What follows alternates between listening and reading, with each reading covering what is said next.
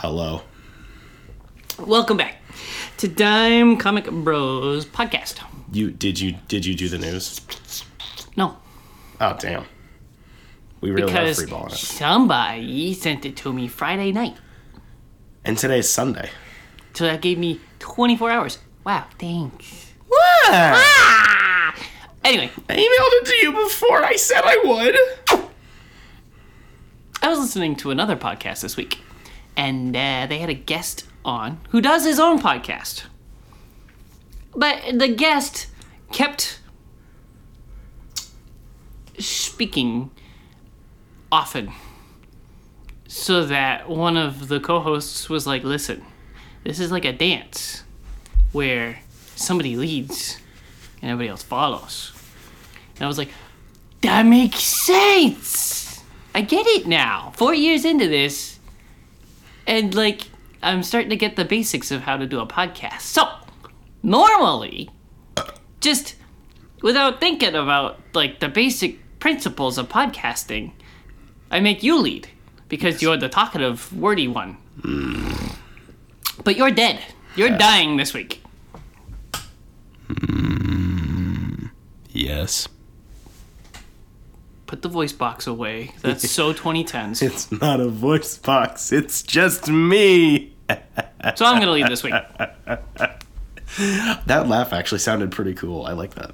That sounded like a good like villain laugh in I a was gonna video say game. Bowser laugh. Yeah, Like I was thinking Hugo Strange, but either works. Ooh, I got a poopy. We gotta hurry. Oh my gosh. Just go shit. Why buy a comic that might cost more than a dime? Come meet the brothers who are here to waste your time. Oh boy. So, this is a news week, and uh, I didn't get to edit the news. Sorry to the one subscriber to our Substack that actually reads the Substack. So, this is going to be another one of those fun weeks where we summarize the story in a simple sentence or two. Oh, by the way, I'm Jacob. He the the the, the dead one is Spencer. I am uh, Boston Brand, the dead man. If only I was that. cool. I start. Uh, from the HollywoodReporter.com, comics author Scott Snyder reteams with artist Francesco Francavilla, or Francavilla, but I think it's Francavilla, uh, for horror story White Boat. Upstart publisher Distillery is launching the book in spring of 2024. They collaborated on the Batman stuff for DC in the 2010s, and they also did a mini series called Night of the Ghoul. Which was a fucking bop. I never talked about it on this show, but you I read it. spitted on me. Sorry. I read it pretty recently. It's fantastic. Uh, according to the publisher, the boats in White Boats are the mega yachts that the super rich use to traverse the globe. They are floating islands where your every desire can be fulfilled. Getting invited on board should be a dream come true, that is, until the crew traps and transports its guests to a remote island where secret cults have existed for millennia working on something called the Human Project. Very good. I like horror. I like Scott Snyder horror. He's Yes. I think he's better at writing horror stories than he is Normal stories? anything else. Superhero stories? Like he's good at getting that like pulpy horror. Like it's freaky, but it's not like mind blowing. If that makes sense. he's mean- not out to reinvent the wheel, but he's very good at like writing like good chillers. he does a lot of psychological horror and he's very good at it that's what made Co- court of owls so good Yes. is that they get into batman's brain and you have to turn the book around because batman is spiraling down the drain and it's really good Yes. Uh, Francesco's art is fantastic. Uh, their their previous collaboration on um, Night of the Ghoul was fucking awesome. Um, I read it during a binge I had when I had a, a Audible for a little bit. Not Audible, um, Kindle. It's one of originally was one of the uh, Kindle like Kindle Comixology exclusive things. It's now in print, um, but it's it, it, I gave it a four out of five. It's fucking amazing. Like it was actually gripping, and I don't usually get like worked up over comic books, but I couldn't stop reading it, and reading it on my phone made it even worse. So wow I've considered buying it in a book. So if it's anything like that, hopefully we're in for something good. Uh, exclusive from The Hollywood Reporter Creature from the Black Lagoon comic book coming from Robert Kirkman's Skybound Entertainment. The comic is the second title to come out of Skybound's partnership with Universal Products and Experiences and continues its trend of taking the studio's famous screen monsters. Uh. Uh, Dan Watters and Ram V are writing uh, Universal Monsters Creature from the Black Lagoon Lives. The pair are known for their acclaimed work in the indie world and for DC. It'll be a four issue miniseries. Matthew Roberts, the co creator of long running image title Manifest Destiny, is drawing the story with Dave Stewart acting as colorist. Um, the comic hails from Skybound's partnership with Universal Products and Experiences, and the first issues will hit comic shops April 24th. It's following uh, the limited series Dracula by James Tynion and Martin Simmonds, which looked fantastic. So this is cool.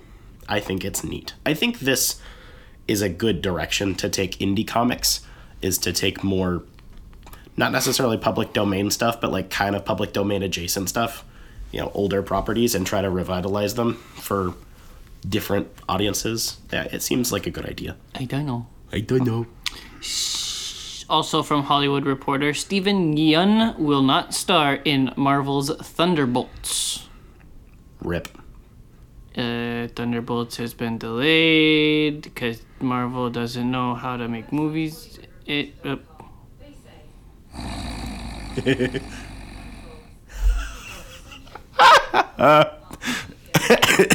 what did I accidentally search for?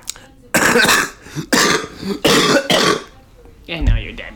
Uh, Jacob's uh, like Amazon Echo Dot thing took up his speech and started searching something. It's very funny. Yeun's involvement in Thunderbolts was first reported back in February, though Marvel never officially announced the casting. Five months later, the studio revealed a whole bunch of other people.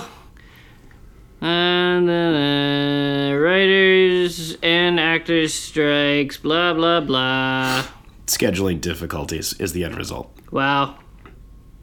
He said he still wants to do a Marvel movie. Okay, Amazing. that's nice. Uh, from comicbook. Uh, ooh, exclusive from comicbook.com.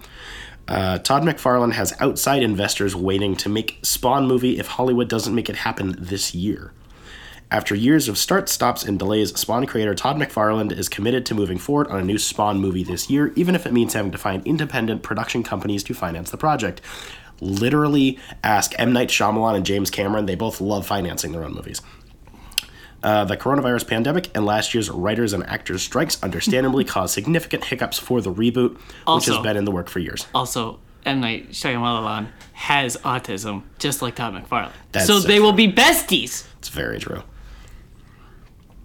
And then James Cameron has like the high functioning autism where he's like, Yeah, I'm doing an interview from a submarine. What are you going to do about it? Ask me questions about politics. I love it. I love James Cameron. James Cameron's great. Even if some of his movies are fucking weird. Understandably caused significant hiccups for the reboot, which has been in the work for years. Uh, though those obstacles seemingly. Yes. Yes. Yes. Though with those obstacles seemingly under control, it would seem like Jason Blum, who is currently attached to produce with his Blumhouse Productions, is running out of reasons why the reboot can't gain substantial mo- substantial momentum. McFarlane did note, however, that he hopes to continue to collaborate with Blum so he can have the continued support of the traditional Hollywood system. Uh, I've been saying this for years. Todd McFarlane just needs to self finance this thing. He has the money, legitimately. He's a bajillionaire because all he does is make action figures of men and no women. It's his favorite thing to do. Like, no joke, for one. And two, like, he has the money. Like, just do it. I, I do want this to be a good movie, though. Like, I actually want it to be a thing. It'd It's fun cool to- if Blumhouse does it because shitty horror movies would be like up Spawn's alley, or Yes. Spawn would be up the uh, whatever. Yes, I agree. So, It's his alley. it makes sense. It is his alley. This is his home. So it makes sense to try to self finance. But yeah, do it already. Holy shit. We've been talking about this for like 15 years. An exclusive for the HollywoodReporter.com. Teenage Mutant Ninja Turtles comic book license renewed by IDW and Paramount. Basically, IDW is allowed to continue making TMNT books. Very good. And that ties in well with the next one Well- from bleedingcool.com. uh, rumors confirm Jason Aaron to write TMNT for IDW's 40 year relaunch. Anything Jason Aaron writes is a good story. Usually, That is true. That is very true. Uh, mostly. I said usually. Usually, yeah. I was like all encompassing, and then I cut it short with usually. True. Uh, I've been hearing this knocking around for a little while, but yesterday at MegaCon Live London 2024, uh, we got a more reliable source to confirm the news that Jason Aaron would be writing Teenage Mutant Ninja Turtles at IDW after their big TMNT 150 finale and a big relaunch for the Turtles' 40th year of production. Uh, another note that goes along with that is the fact that they're not planning on um, rebooting anything. Like they're letting the turtles get older now, which is pretty neat. They're no longer 15 now; they're 16. Whoa! Which I mean, for a comic that's been going on for that long, that's pretty cool. It does. It definitely speaks to the quality of the IDW run that's been going on for like I think about 10 years now, maybe longer. That they're able to get such talent involved from another like studio with I would guess not that much prompting. Just I don't know. He's a high profile get. From comicbook.com, Keanu Reeves is set to co write a Berserker novel. Uh, he's going to. Uh, he's expanding the Berserker franchise with a novel titled The Book of Elsewhere. Set for release this summer, Reeves is co writing The Book of Elsewhere with acclaimed speculative fiction author China Mieville, who published works whose published works include Perdido Street Station, Embassy Town, and The City and the City. Del Rey, an imprint of Random House, will publish the Book of Elsewhere in collaboration with Boom Studios, the publisher responsible for the Berserker comics, which Reeves blah blah blah blah blah. Do you think Collin will actually read this novel? I think he will once he reads the comics because I think He read a bunch of the comics already. did he? Yes, he did, that. and he ranted and raved about it. He loved it. I don't remember, but I can imagine he'd love it. I heard good things. I have all three trades sitting on my shelf waiting to be very read. gay about the Keanu man. Can you? Could you even not be gay about the Keanu man? No, Yeah, exactly. but Collin was very good at being gay about the Keanu man. That's cool. Books are cool. I like books. The man's certainly trying to branch out his wheelhouse, Yes, which is respectable. That's very good. Yeah. Uh, this is a rumor from Clutch Points, which is actually citing uh, Jeff Sneider via comic book. It's really hard to track this one down, but it has been verified multiple times over. I was With- gonna say, you said way, way back when we started, you weren't doing rumors. It's because it's been substantiated heavily since then. I was just unable to find a halfway decent source to read it. Rumors not allowed. It's not a rumor anymore. With Netflix's Daredevil series now MCU canon, which is very official, it has seemingly opened the door for multiple members of Netflix's small corner of Marvel to find their way into Marvel Studios' cinematic universe. It appears two of those stars are on their way back for Daredevil Born Again, reuniting them with Charlie Cox, Vincent D'Onofrio, and Jon Bernthal. Netflix's Daredevil veterans Deborah Ann Woll and Elden Henderson are reportedly set to appear in Marvel Studios' upcoming series Daredevil Born Again, according to industry veteran Jeff Sneider via comic book.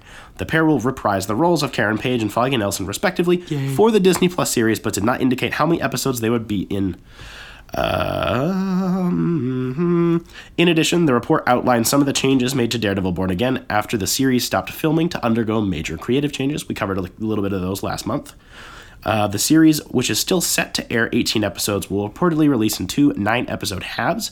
The footage already filmed will make up roughly six of the first half's nine episodes, with a new pilot and two more episodes to be filmed. Uh, my note the pilot was rewritten by the new showrunner as well.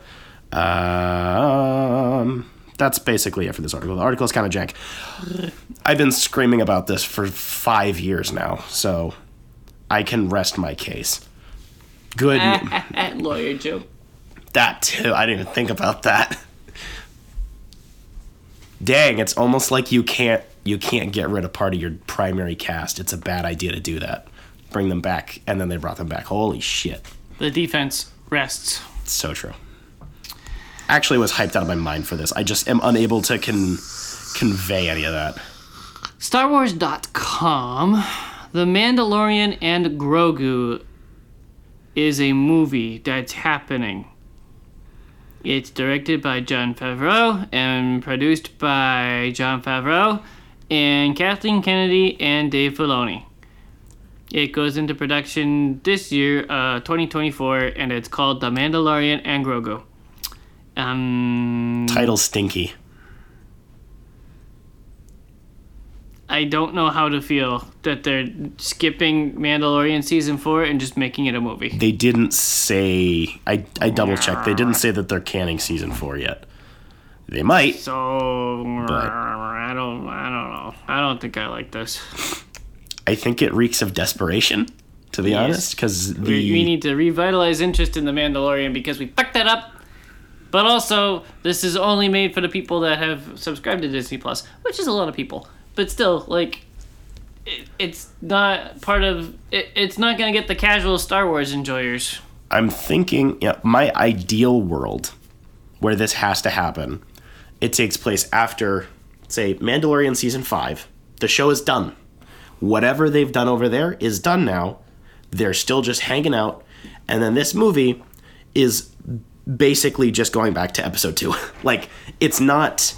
It's just going from the ground up again. It's just what we what we were sold the premise of the show on. It's a guy and a baby, and they're gonna go do guy and baby things.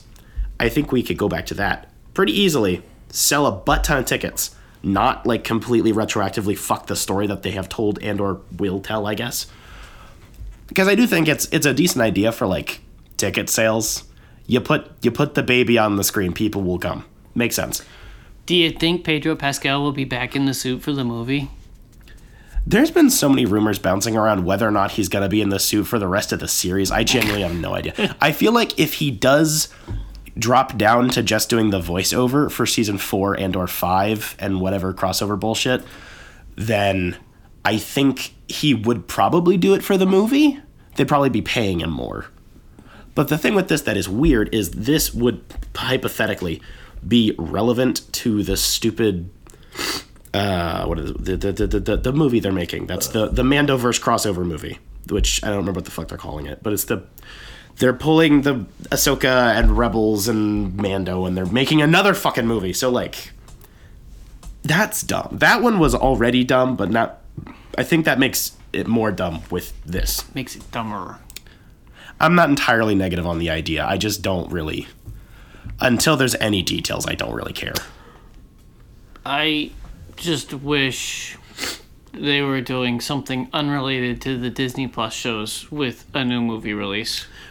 Yeah, the other three movies that they've announced are, but they've all been delayed again. Yes. So that might also be why this movie is coming out first because they already have a lot of the shit built for it and they could just make it over a weekend versus the other ones are very early in pre-production. Right. But they want to keep Star Wars in the cultural zeitgeist at the theater. Speaking of Disney Plus shows, from StarWars.com, the story continues. Following the news that Ahsoka Season 2 is in development, uh, mentioned in the upcoming announcement of the Mandalorian and Grogu film thing, uh, they revealed a new sketch to tease the, the show's existing. The, the show's getting a second season. Cool. Um, the art looks neat. Maybe something exciting will happen this time, and we won't end up where we started again. yes i it's weird because i wasn't i wasn't like looking for a second season because everything interesting that they set up in the show is clearly gonna be paid off in the stupid crossover bullshit but if you don't do that as much like there are other stories like all of the stuff with uh Baylan and Shin has nothing to do with anything else. Like that's an entire own thread, which now they have to recast. But like, if you made the rest of this show about Ahsoka and then these weird not Sith, not Jedi people doing stuff about you know having lots of pontifications about the Force, I will watch that. But if this is Ahsoka season two, aka Rebels season six, then I'm not going to be interested. I'll still watch it, and it'll probably still be mid. You know, you get it. I don't understand the argument against James Bonding people, especially when it's Disney with like billion dollar stories like Marvel or Star Wars. Like, I don't understand why people are against just straight out replacing actors in a story. Marvel already did it once, and maybe that's like the only thing is they got shit for replacing a guy for no apparent reason. But like, they have really good reasons to replace actors right now, Because they're dead? Yeah, that. or beat their wives or whatever. That too. Yeah. I don't know. I, I Like- don't know. all the Marvel movies that were set up to be in the future now are ruined. Like the Kang Dynasty isn't happening anymore, and it was like, oh, that was a little side quest thing. To be fair, I didn't put it in any of the news, but there have been some pretty heavy and decently substantiated rumors that they're eyeing a particular person for a recast for that. Good, And it, it does seem like a good pick. because like So- just dumping the Kang plan is dumb. Just recast him. It's easy. Yeah. There's other people's. All art is dumb. Yes. I sound like Collin now. Yep. That's because Collin's dumb. So true. Marvel.com new Spider Punk colon arms race comic book trailer disrupts the system. Cody Ziglar and Justin Mason's Spider Punk colon arms race number one hit stands on February 28th. Spider Punk is back. Hobie Brown is headlining in an all new limited comic book series arriving next month. Um, reunites with an axe in hand and a chaotic band of punk rockin' heroes backing him. Hobie Brown quickly rose to fame as a fan favorite. Now he returns in a world without Norman Osborn. Spider Punk reigns. This ain't no victory lap, though, as Hobie and team try to rebuild society. Justin Hammer and Dr. Otto Octavius have other plans, like introducing the world to new spider slaying sent- sentinels. Get your first taste of the action in the new book, featuring never before seen artwork. Cool. I like characters getting sequels by the same original team. That's cool. I'm pretty sure we've already covered this. I think that was a different one. I think. Because I remember this quote Yes, there will 100% be a Spider Punk playlist volume 2. Maybe I'm wrong. I think we've already covered it. Maybe. Oh well. I am a failure. What else is new? Spider Punk. And the last bit of news. Last bit. Damn, I sound hot right now. Mm, not really. Sound like hot trash. Thanks. You're welcome. I love you too. Marvel Com- this is from comicbook.com. Marvel Comics is launching a prequel series to the hotly anticipated X-Men 97 animated series. Fans are going back to the 90s for the upcoming Disney Plus series which takes place after the conclusion of the beloved X-Men the animated series. Marvel Studios confirmed that X-Men 97 will be releasing in 2024, along with the freshly retitled Friendly Neighborhood Spider-Man and the newly announced Eyes of Wakanda. All your favorite X-Men return for the animated series, and the prequel comic will fill readers in on their whereabouts to gear them up for their small screen reunion. The X Men 97 comic is a four issue limited series written by Steve Foxe with art by Salva Espin. The series is created in close collaboration with the showrunners of the new show and serves as a companion story to the television show. Uh, I think that's cool, especially because they're, revi- they're revitalizing an old show, I think, with a different art style, which is weird. I don't know how I feel about that yet. Uh, but they're clearly not just like adding another season. Like it's a re- it's a revival. It's di- you know it's different. Like they're clearly going to be in a different place than they ended. It makes sense to make a book. It- and this might be an easy book for you to hop on so you can watch the new show because you haven't watched the old show. Wow. i'm smart i has big brain my question is will wolverine be australian in this one keep him australian it's funny i love it I read the Avengers Twilight number one. are we not going to do echo first Ah, shit. i don't care I watched Echo season one. we watched echo season one Yeah, whatever. This shit good, Mostly? mostly. Mostly. It's a little rough around the edges. It But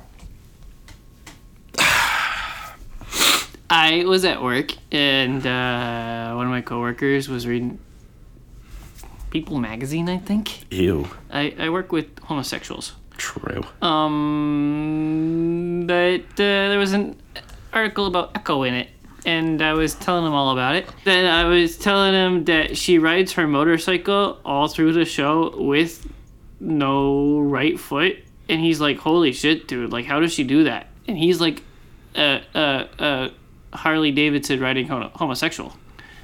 And I was like, "I don't know, dude. It's so hot." It's true. I don't know how she does it, but it's great. So I think the easiest place to start off with is uh, Alaqua Cox, who plays Maya, is fucking amazing. Yep. She's.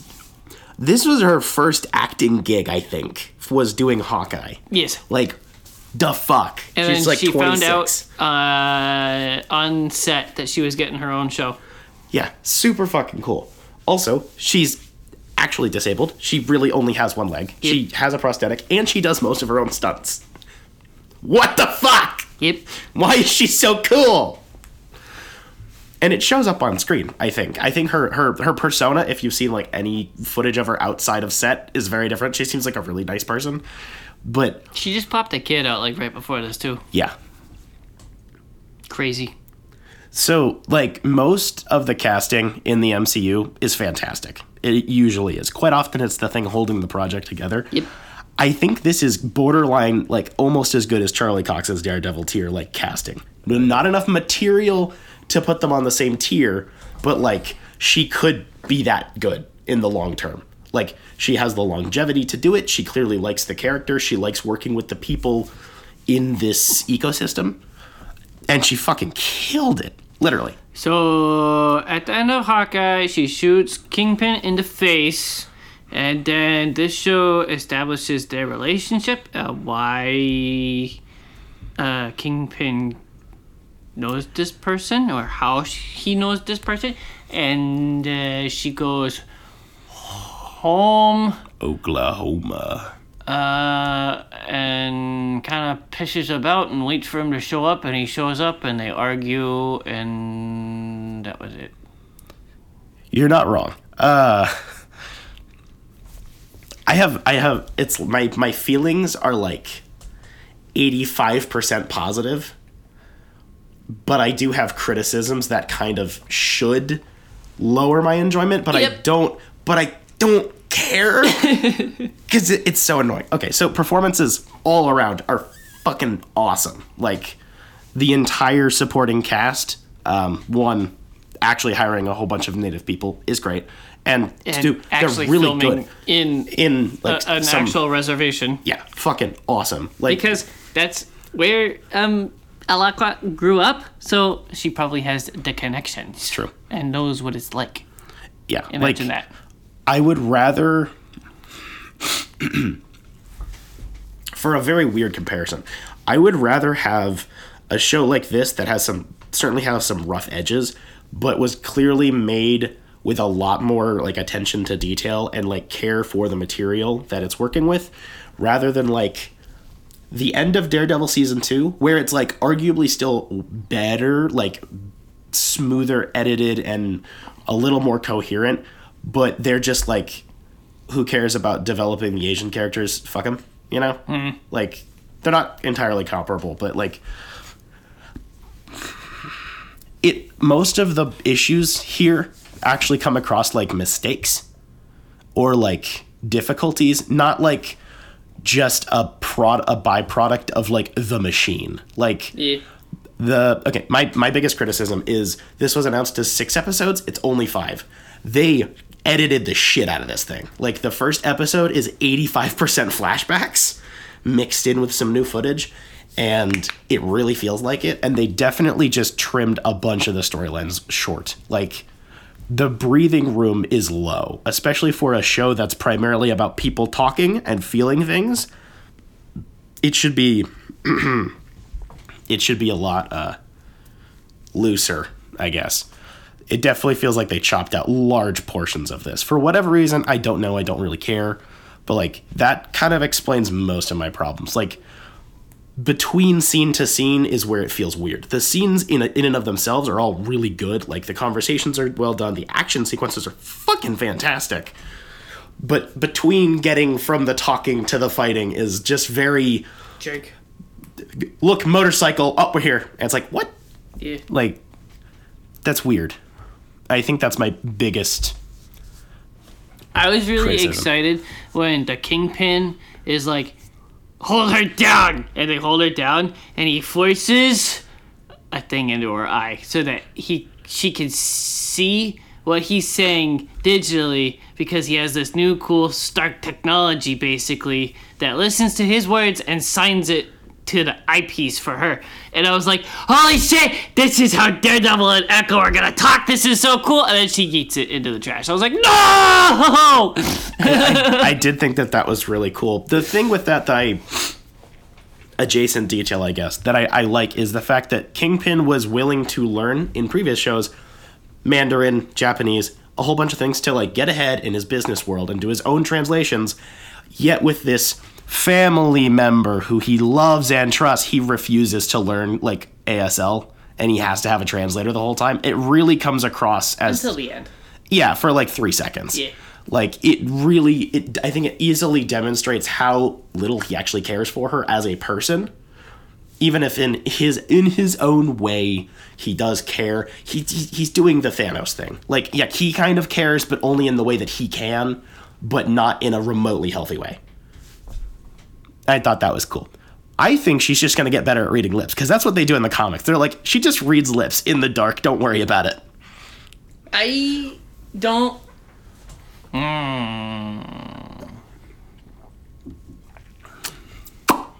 It almost feels like this shouldn't have been TV mature. There was the one scene that was in the trailer where Kingpin beats the shit out of the guy, and then there's a little bit later when he offs his translator, it just, you know, does the I'm redecorating trick. Uh, and then that's kind of it. Yeah. There's hardly any language. There, like TV PG worths of language. Yeah. There's like no violence outside of those two scenes, as far as I can remember. Like Yeah, the fight scenes are uh, they're well choreographed, but they're Yeah, fairly tame, tame. on like the gore level. I, I very strange. Yes, I I agree. I think that that I think it was probably partially a marketing thing. that's what I was about to say. I think Kingpin beating the shit out of that guy was marketing, and that's it. But I would rather if the rest of like this part of this universe is going to be this tone and rating, I would rather have it act like it's more mature than it is than take itself less seriously. It's not it's not a good option, but it's the lesser of the two evils for me rather than having like I'm just saying, like, if the story was so heavily edited, that might also have something to do with it. There could have been other stuff in there for all we know. We literally know nothing about Weird. that. So, yeah. When they do the violence, it does look very good. yes, So that's cool. Um, Mr. Daredevil, I love how little he's in this. He shows up for one scene in the first episode for about three minutes and he's gone. it's not. There are no cameos in this fucking show. It's just about the character. Ah, so good. He's very important. Charles Cockthany does a phenomenal job in this suit. He does more flippy flips than he used to do. He does all the flippy flips. it's too bad that I don't have a way to portray this any better. But I was watching that episode, and like, y- you could feel that Daredevil was gonna show up. So I'm sitting here alone, wrapped up in a blanket, going, "Daddy!" and then he shows up, and they fight, and they go away, and then all of a sudden, Kingpin's coming up, and I'm like, "Daddy!" Dada! So true. I just I was um I think the marketing was leaning a little bit too heavy on the Daredevil stuff. Understandably so, marketing blah blah blah. But like I was crossing my fingers it was only going to be the one scene and it was only the one scene. And it was short. They didn't even really talk to each other. They fought and had banter and that's about it. It shows how important he is to her getting really close with Filson Whisk and that's it. It shows how well she fights, how she fights, and that's it. That's all he's needed for. He was great, but that's all you needed him for. Also, he shot really well in that sequence. It looks pretty much like the same suit from season two, but it's the lighting's done differently, so I think it looks better, which is cool. Also, when he does the ooh thing, I went, oh, you know, That translates well to audio. it's true. Dude, when she does the spin kick and like the delayed spin kick, and she's just sitting there in the air waiting for him to move, and then just. There's, She needs a vibranium leg piece dear God Almighty, because she keeps using it as a shield, which is a really cool idea. I But that thing's gonna get mangled. I love how well they. I don't know if it's just because like maybe she has a background in doing choreography or something, but the way that they choreograph her fighting constantly uses her prosthetic to its to like their advantage. It's so cool. Like on the one hand, just on like a that must be cool to like be on set and not feel like a burden is cool. I would assume that it seems like a good thing, and then like it makes it more interesting. Like just to watch, it just there's more elements at play, and three it spices things up because then it's like, you know, they're just like normally when you're when you're you know punching and kicking, you hear whap whap whap, and then you hear doink like a big fucking metal whack. It's it's funny, but like it adds a level of something Variety. which they did do in Hawkeye, just not as much. So that was really cool. I'm out of thoughts. I have one final big thought. Whoa. I am 50 50. I guess this is a spoiler. This whole thing's been spoilers, but not really. We're being pretty vague, but this is spoilers. I'm very 50 50 on her, um, on them changing her power set. I'm very 50 50. So originally in the comics, Echo is basically Taskmaster. She can copy or mimic whatever another person's fighting style is pretty much immediately. She has a photographic memory, blah blah, which is great. Marvel's already fucked up Taskmaster, so this was a great chance to do it again.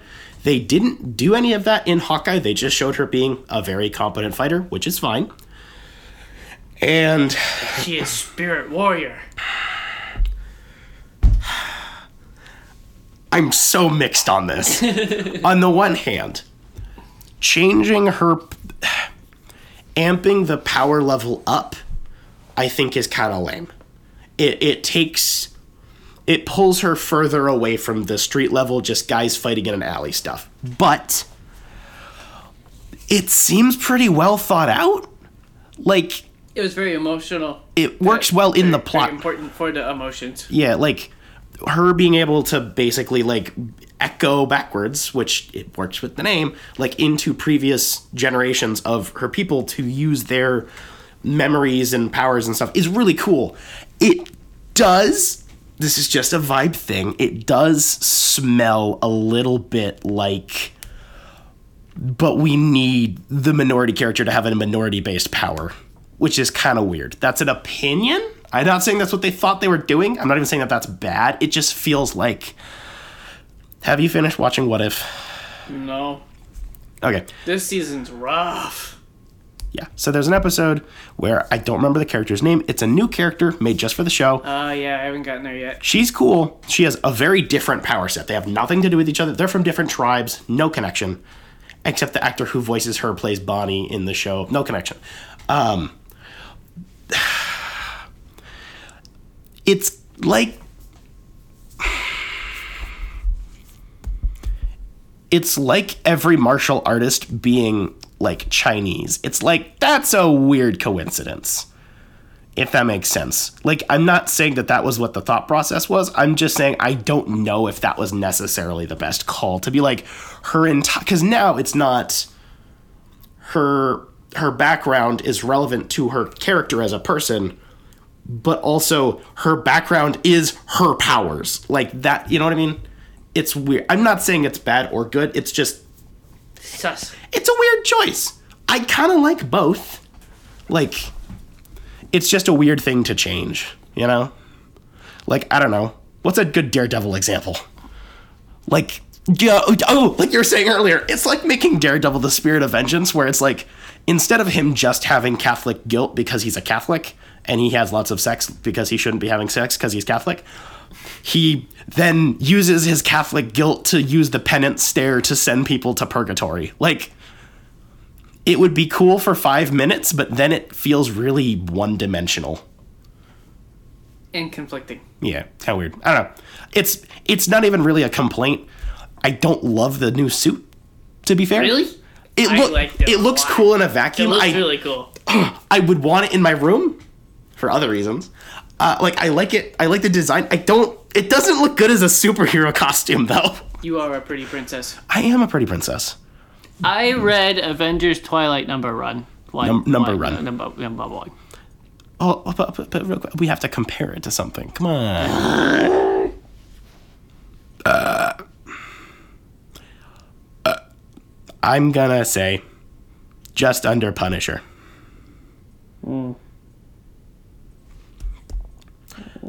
I think it's the second, maybe the second best Disney Plus show under Loki. I don't think I'll watch it again. Really? It felt like a lot of pissing about. Hmm. I guess somebody doesn't have a water sports fetish. I mean, it's good, but I just don't feel the need to watch it again. I, I'll go back to Daredevil or Punisher or something like that. But I guess. meh. Meh. I read Avengers Twilight number one. Are you excited to see her in other projects, though? Yes, absolutely. Excellent. Very good. Avengers Twilight number one. I really liked the character, and it was very important. This show did a really nice job of like establishing her as a character by herself. Well, uh, Sort of. not based off of, not mooching off of other properties. Yeah. And there was a lot of emotional stuff and like character development, and it's all very good. But character development does not make for very good rewatching. That's true. You're not, you're not much of that side of it. th- That, that type of guy. Correct. You want them to be to be going bonk bonk bonk bonk. Yes. So you're gonna watch the Daredevil fight on loop. I read Avengers Twilight number one, written by Chip Zdarsky. Zdarskingus. It is uh, the Avengers in a cyberpunk world. It's gone way, way, way in the future, and everybody that you know from the Avengers lineup is old. And um,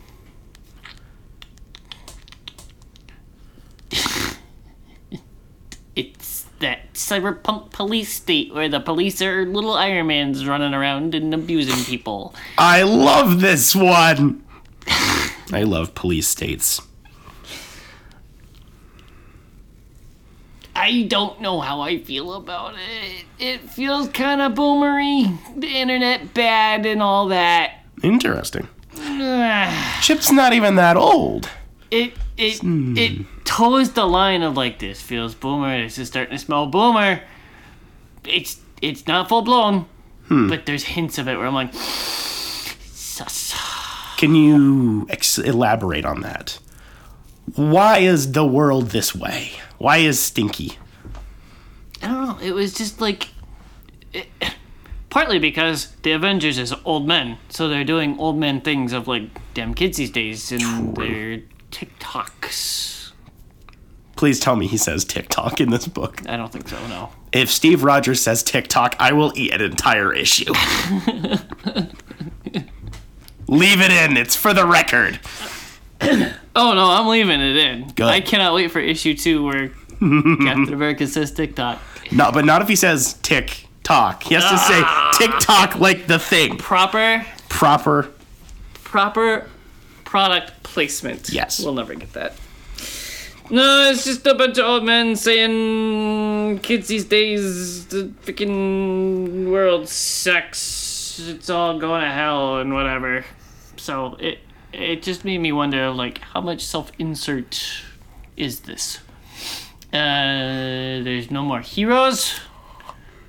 Because they're all old farts. Uh, because it's a regal. No. They even sucked out the super serum from Captain America's fat dick. So he's just a guy. Not super anymore. But So he really is old as fuck. there's an underground that's gonna rise up against the man. And they concocted their own super serum, and that's how the issue ends. Is super the freaking Captain America gets a super serum shoved back into his fat cock. Weird. Yes, this was very weird. The artwork is kind of messy. Um, there's a lot of layers to it, and it makes it uh, hard to focus on anything. It's messy. It's very colorful. It's cool. Like, um, the sidewalks are just like digital commercials everywhere you walk. That's cool. Elon Musk, do not do this. It's a very cool idea, like a a vision of what the future will probably be like. There's there's cool things like that, but No, we can't have the future be extra stinky. I think this is only going to be six issues, if I remember right. I think it was either six or eight. So, um, I'm excited to see how this is as a complete story. I love complete stories. It's on my pull list. I'll, I'll keep up on it, but I'll probably only recap it at the end. Fan fucking tastic. It's like six bucks or whatever a freaking Marvel issue is. Five? I don't remember. Too much. I read Batman. Every time I read Batman, you're like, no, stop cringe. but you read more Batman than I do. Dude, I have an entire Batman shelf. It's bad. Don't we all? True. Do you even read Big Two comics if you don't have a Batman shelf? True. Uh, I read Batman Gates of Gotham. It is a five issue miniseries with no Bruce Wayne. So who's the Batman? Dick. This is during the time when it's Dick Man. That was one of the things that um was going off about. The the person she was talking with asked her, "Who do you think should take over for Batman once Batman Bruce is actually dead?" And she went off about how Jason has had like two chances and fucked up both, so it shouldn't be him. And So like, true. it was a whole soapbox. It was very funny to listen to from the other side of the store. Go off, Queen. uh, this is a Dick story. So this is while Batman is dead, meaning Darkseid shot him with the big gay bullet and he went back in time because reasons. Don't ask. It's comic books. Um, it actually took me a few pages to realize it was Dick as Batman. I think that's how I feel every time I pick up Black Mirror. It's like, Mirror's so fucking good. oh wait, this isn't actually the Bruce guy. This is, I think this is the book either right before or right after Black Mirror. Ooh. It's by the same team ish. Uh, Scott Snyder and art by Kyle Higgins. Uh, Black Mirror is by Jock. Um, they read very well together. Black Mirror is so fucking good. That's one of those. That's one of the Batman books I go back to like a lot. So good. Uh, this is about Gotham City's origins again. Uh, the uh, uh, what the fuck happened to Gotham to make it this way? Why is Gotham so steampunky and dorky and why is its architecture funky and shit? Basically. Gothic. Yeah, go- oh, gothic, oh, soy. Um, there's a bad guy, Is he actually bad? sort of. Uh, long story short, it bounces back and forth between the not the founding of Gotham necessarily, but a time period where there's a lot of architectural changes going on during the Industrial Revolution. They're putting in a bunch of bridges and stuff, and there's a team, a pair of architect brothers who have connections to like the families, you know, the Arkhams, the Waynes, the the Cobblepotses, the all the peoples. Ugh. They get in close with them. They get involved in some shady dealings. While the background of the city getting bigger and more expansive and more, you know, gothic goes on. Uh, the current time period is Batman and Robin, which is Damian at the time, uh, stopping some guys from setting off bombs near those bridges and stuff. Long story short, um,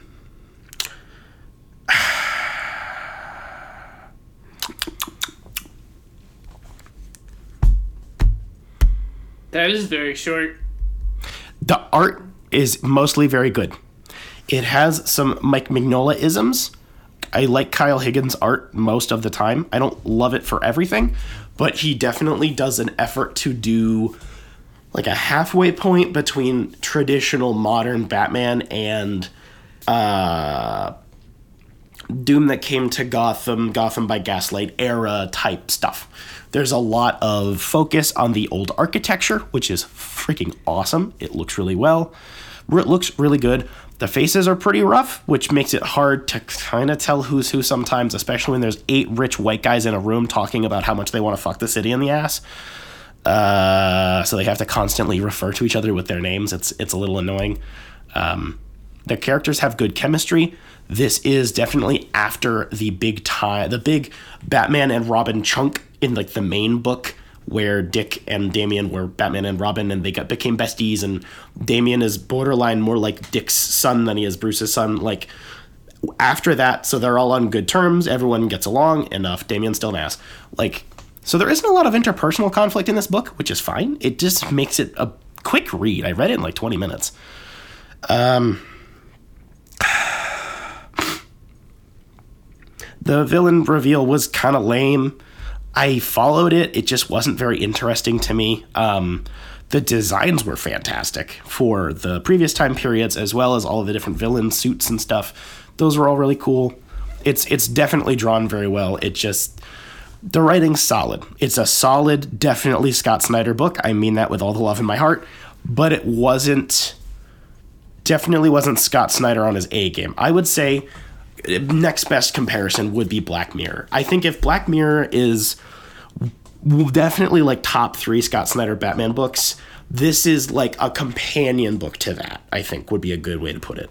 You should probably read them next to each other and they'll go well together. It's a good pairing. But, you know, sometimes you need, like, you don't just eat a good cheese by itself you need like crackers or like a meat or a wine. That's kind of like this. It's a good hors d'oeuvre to add onto the platter of like Dick era Batman stories. I did not think of any of that beforehand. That was all off the top of my head. I heard dick cheese. Does that, yeah, that too. Does that make any semblance of sense? I think so. I bought it for like $8 used from Bull Moose. So great steal on that. $8 Bald Moose dick cheese. Also, the cover is very pretty. Ooh, I do like the cover. Yes. That's nice. I believe the cover is also Kyle Higgins. It's very good. I read the last volume of the first phase of Star Wars The High Republic. Still written by Cavan Scott. Uh, penciled and inked by many, many, many people. So what's going on is through this whole run, the Jedi's have been getting less and less Jedi like. They're having a hard time keeping their act together and being the peace loving space wizards. They're getting pissy and are killing people, committing war crimes, and just not being Jedi. And it turns out there's a villain sucking the force out of them.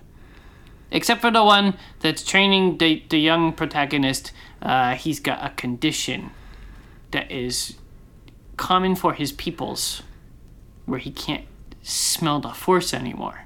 What? Yeah, it's really cool. Uh, so this book is wrapping up the run and chasing down the, the bad chick that is sucking the life force out of people.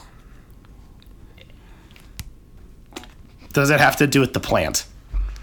I don't think so, but I don't know what it is. It could just be the autism, but I really feel like I've missed something through this series. I just there's You might have. something not connecting in my brain. It feels like there's open threads, but it should be closed. I don't know. I'm special. I think um, it's because it's a multimedia thing. Um, I don't know because I haven't read too much of it, but Yeah. I think it might be because there are also original audio dramas, YA books, adult books, and they all not directly tie together, but they all Yeah. tie in a lot to like. so the head Jedi chick uh, is in. Let's see if I can find her name because I never remember. Uh, Avar Kriss is in that first uh, paperback. That one, The Light of the Jedi. Whoa. She's like that person She's the right mommy. there. That's that's the mom. So, um, yeah, there could be some some cross-platform. mess- Something, something like that that might make you a bit silly. it's been kind of cool. I just wish it would was connected better as a storyline. This book has High Republic issues 11 through 15. Again, that's the end of this phase, this run. But there's, there's more High Republic comics after this. And this book also has Eye of the Storm number 1 and 2, which are really, really long. It's like half the book. And I didn't read those before I reviewed this book. Yeah, those are I think its own separate Right. miniseries. so I'm not worried about reviewing it. Uh, I got this book for five bucks. Cover cover price is twenty bucks. Wicked heckin' steal. I found it on the cheap bracket stairway. So the question is, Mm-hmm. are you one? Are you going to continue looking into the High Republic stuff? Yes. Then the second question is, are you going to then just jump to the next comics, or are you going to switch up and read the books? I have the, the the book with the mom on the cover, Light of the Jedi, written by Charles Soule, next to my bed, and I have read the first chapter. nice. But that has nothing to do with commitment. Just be warned that I I don't remember if it's Phase Two or Phase Three is a prequel, which is weird. no! Like the whole phase takes place before the other ones. I don't remember which one it is, but I think the total is I think per phase is three trades worth worth of comics, one uh, mini series of comics. That's a separate book. Three adult novels, three YA novels, and then there's an audio drama that's usually transcribed into a book. And then there's all of the like other There's a lot the, of shit. the kid adventure stuff that nobody cares about. Right. So be warned. If I have questions, I will ask you.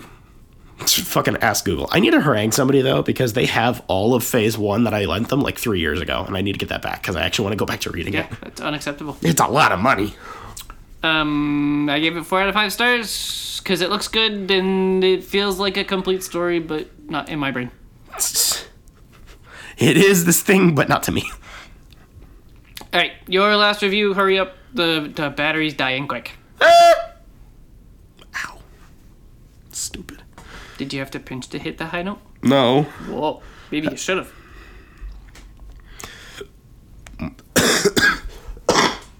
I also need to harangue Collin because he's got a lot of my books and he's not reading them. So it's like, just give me. What else is new? I read Cold Spots. It is a book, an indie book, an indie comic book. I think it was published by Dark Horse or Dark Horse or IDW or whatever. One of those ones.